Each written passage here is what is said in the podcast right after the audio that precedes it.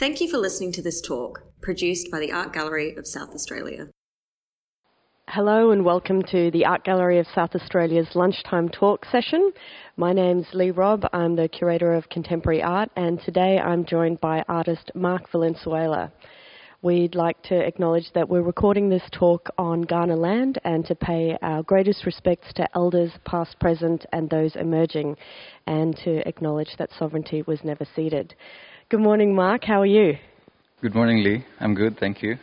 Well, it's wonderful to be standing here within your extraordinary sprawling installation titled Once Bitten, Twice Shy, which is a massive commissioned work as part of Monster Theatre's the 2020 Adelaide Biennial of Australian Art. It also extends across to the Adelaide Botanic Gardens, to the Palm House, and also the Bicentennial Conservatory. Let's just describe a little bit what um, people might see coming into the gallery, descending the staircase, entering one of the largest galleries uh, here, and looking across a sea of rooftops covered in hundreds of ceramic elements. Yeah. So it's kind of like a dilapidated landscape with uh, creatures on top of the, you know, like that submerged rooftops. Most of the creatures on top or objects on top of the roofs are made of ceramics. And yeah, you'll see ceramic tires and different hybrids of creatures. There's, there's definitely a lot. So the work brings together a lot of your different interests uh, from engineering, construction, architecture, but you're a master ceramicist as well, and you also bring a lot of drawing and mythology and storytelling into your work the work is called Once Bitten, Twice Shy, and uh, it imagines a semi submerged city.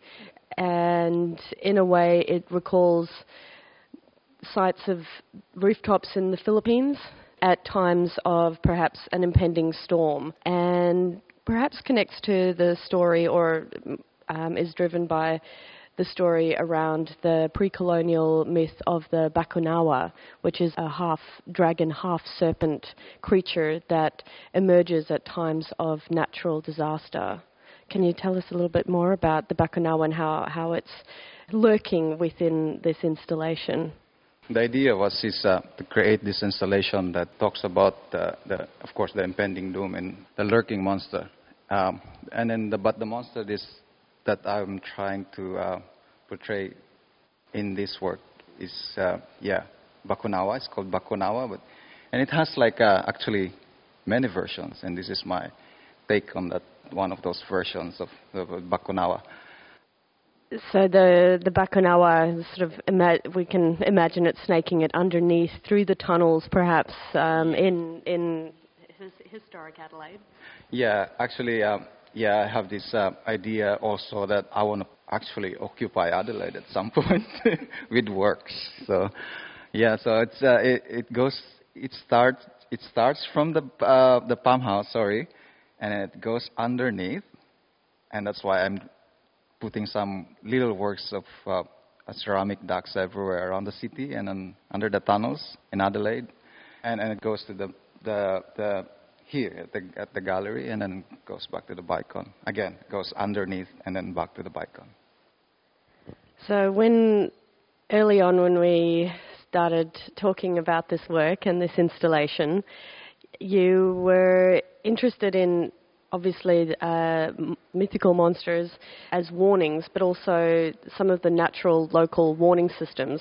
And you'd been thinking about creating this vision of these rooftops that are held down with tires, almost like a futile warning system or human system to batten down the hatches and keep the rooftops down. And it's you were saying that it's what you might see in the Philippines and across certain parts of uh, of Manila when a storm was coming. That that rooftops start filling up with all of these tires. Yeah, it's present in the Philippines even up to now. So especially in the poor community, so they actually put uh, reinforce their roofs with any objects, heavy objects, particularly uh, tires, because tires is everywhere and we love actually that's the beauty of culture in the Philippines. We really love making use of almost everything without throwing just anything away. So yeah, so tires, uh, um, tires that's not being used anymore, and they put that on the on the roof to reinforce the roof from uh, you know from strong winds and typhoons, and also it became like it became like uh, for me it's it's like um, a theater in some way, like you know you will know that there's a storm coming or there's something something is coming when people start putting objects on the roof, and yeah, so that's the idea where uh, that's where I got the idea. And I just twist it a little bit, and yeah.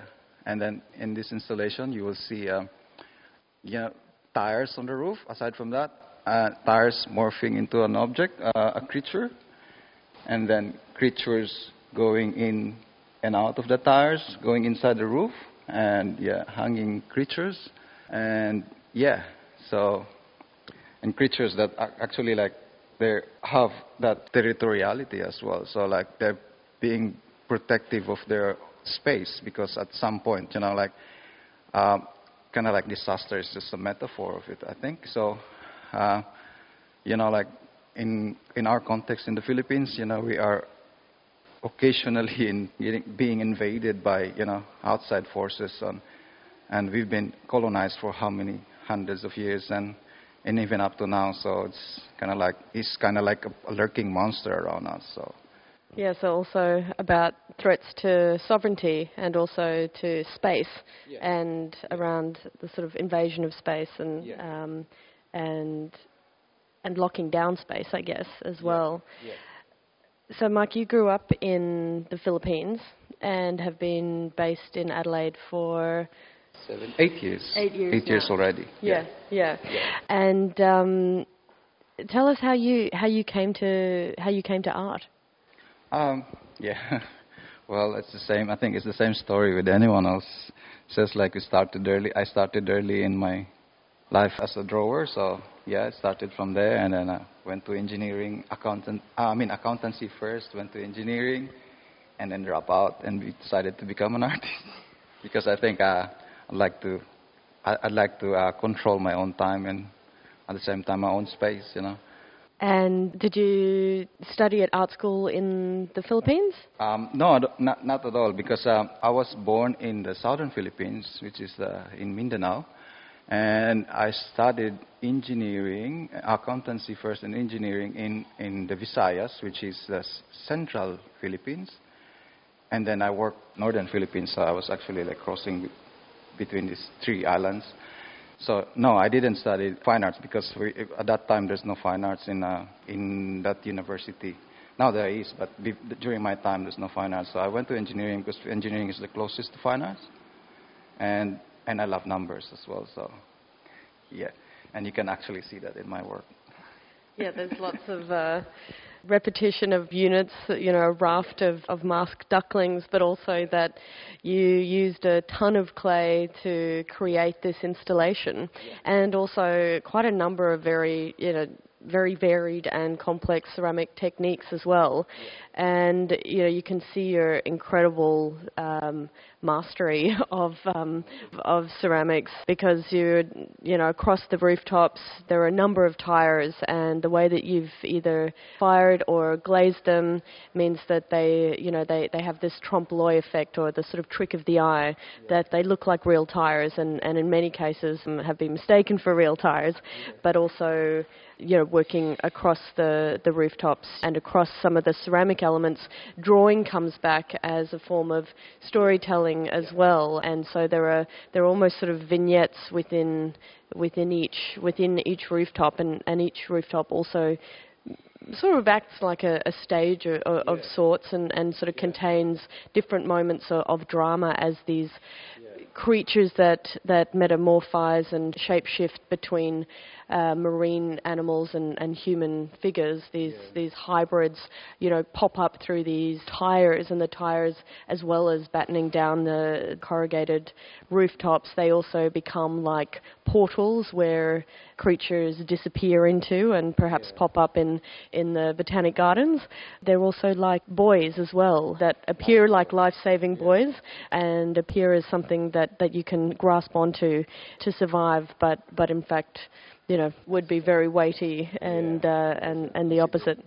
Yeah, because considering the material, the material is very fragile at the same time and heavy. So yeah, so if it looks like a buoy, but it actually it it doesn't help you to float afloat, but it helps you to sink. So you know, so it's kind of like talking about the the situation right now. I think that's very you know universal, or you know that's that's that's what we actually are feeling right now at the moment. Where we have this like we're holding into this you know boy but actually uh, it's it's not helping us actually in terms of yeah that, that the pandemic is here there's conflict between nations and, and, and many more and plus of course the, the very obvious climate change climate crisis which people just like you know took it for granted you know like it's it's quite obvious. So yeah so that's that's yeah. that's that's one major thing in in this work actually. It, it talks about that sinking that that the earth is kind of like reclaiming back its space you know like slowly. Yeah, that um, you know, this this work is really remarkable in its reach, and that it, you know, it uses the the Bakunawa as that mythological creature, but to to manifest a whole host of raft of fears and anxieties, yeah. like you said, connecting to the environment, to yeah. political turmoil, and now yeah. you know to real sort of mortal threats as we're seeing recurring um, recurring appearances of the of the virus as well. And there's there's this this sense that we're looking over this dystopian, perhaps se- semi-submerged, yeah. sinking city.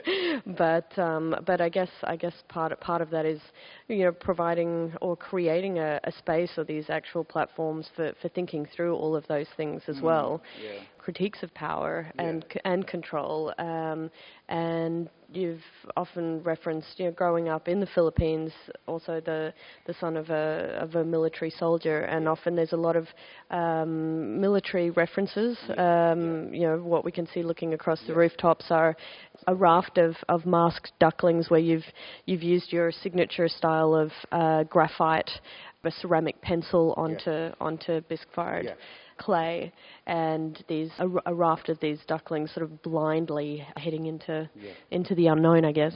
Yeah, it's actually a formation of. Uh, I, I, call it a company because I have a background in military, not as combatant because it's like a prerequisite in our in our country that uh, it's a it's com- it's compulsory actually for during high school and college during my time. So I had this idea of a, a, a formation. So I created these ducks in a in a formation referencing the you know duck, of course, like the duck speak.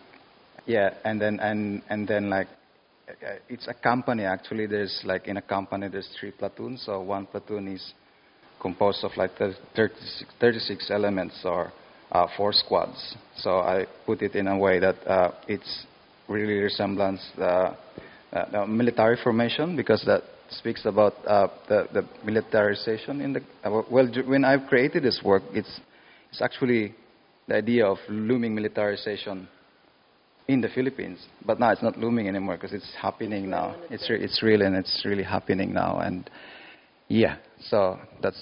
And some of the other motifs that recur in the work, in addition to the the tires, the the ducklings, are also um, ears as well. Yeah.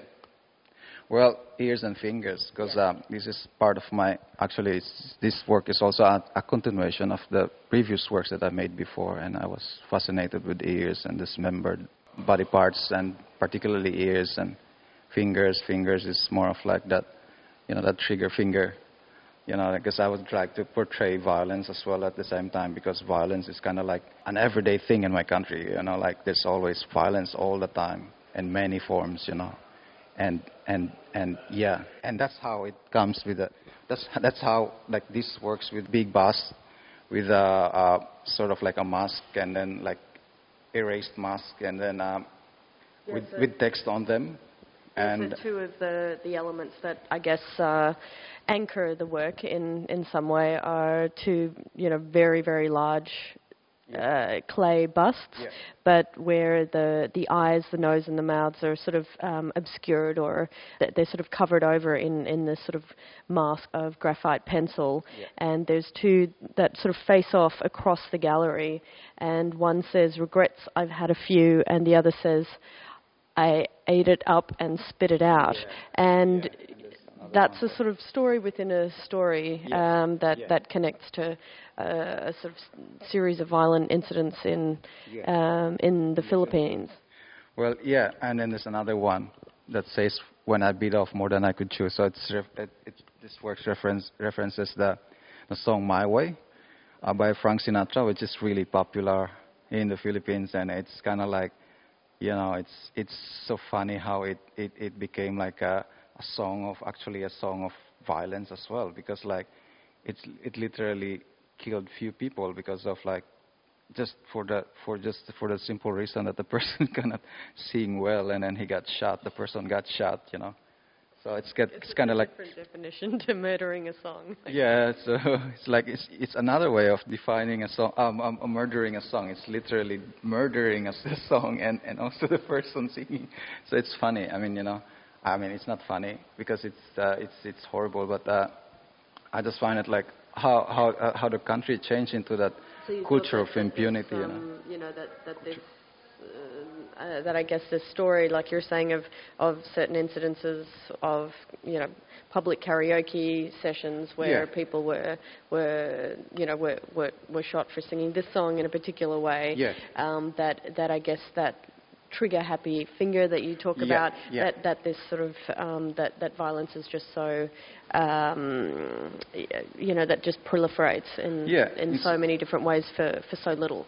Yeah, I know. Like it's uh, it's it's it's really painful to say that the country is turning into some something like this because it's a beautiful country and and and not everybody are like that and it's a b- uh, beautiful people as well, very hos- hospitable and kind. But the thing is, like it's kind of like a wild, wild east down there, you know, you know, like a cowboy country, you know, like it's a it's the culture we got from um, America because we are oh, and and Spain as as well because like the Americans brought guns in the Philippines, so yeah, so everybody can, now can afford guns and just buy guns or even make their own guns. So Yeah. yeah, so the culture of violence is really quite really pronounced. Well, I think you know it's it's an extraordinarily complex work that I think you know conceptualizes and responds to a lot of great anxieties, you know, specific to the Philippines, but more globally felt. Yeah. And you know, to to create a work that is also very prescient at a particular mm. time when it feels like there is such a barrage of threats. I mm. think to peace, to people's livelihoods, to safety. It's a work that that creates. Um, that sets the scene for, for that as well, but also mm. finds a way to to respond to, to some of those larger issues. But you know, throughout it, you've got the black and yellow hazard tape and um, and markings across the, the rooftop as well, and and the ears that you know protrude from from different forms, and all of these you know hydra-like um, forms and fins, and you know that that sort of migrate across the the rooftop. So you know, there's um, and the vulcanizing of the of the of the rubber tires. It's an incredible work. Thank you, Mark, for sharing so much about this extraordinary work.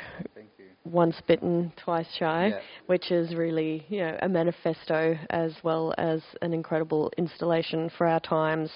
And you know it's been incredible to see how you've you know drawn out the Bakunawa through this work as a threat of impending but also lived catastrophe Yeah. and you know seeing how this ancient force acts out with this incredibly renewed relevance in the 21st century. So congratulations and thank you for making such a resonant and prescient work and um, we hope you can come and enjoy it over the last few weeks here. Yeah, yeah. I have to I have to see it again because like actually I I've been detached from the work for a while, so I have to see it again. I like my old friends and. Uh, yeah, and uh, yeah, thank you for having me, and uh, I really appreciate it that you involved me in this project, and the, the to be part of the Bi- Bi- Biennial is such an, an opportunity and an honor to be to be in this yeah beautiful project, and thank you so much. Thank you, Mark.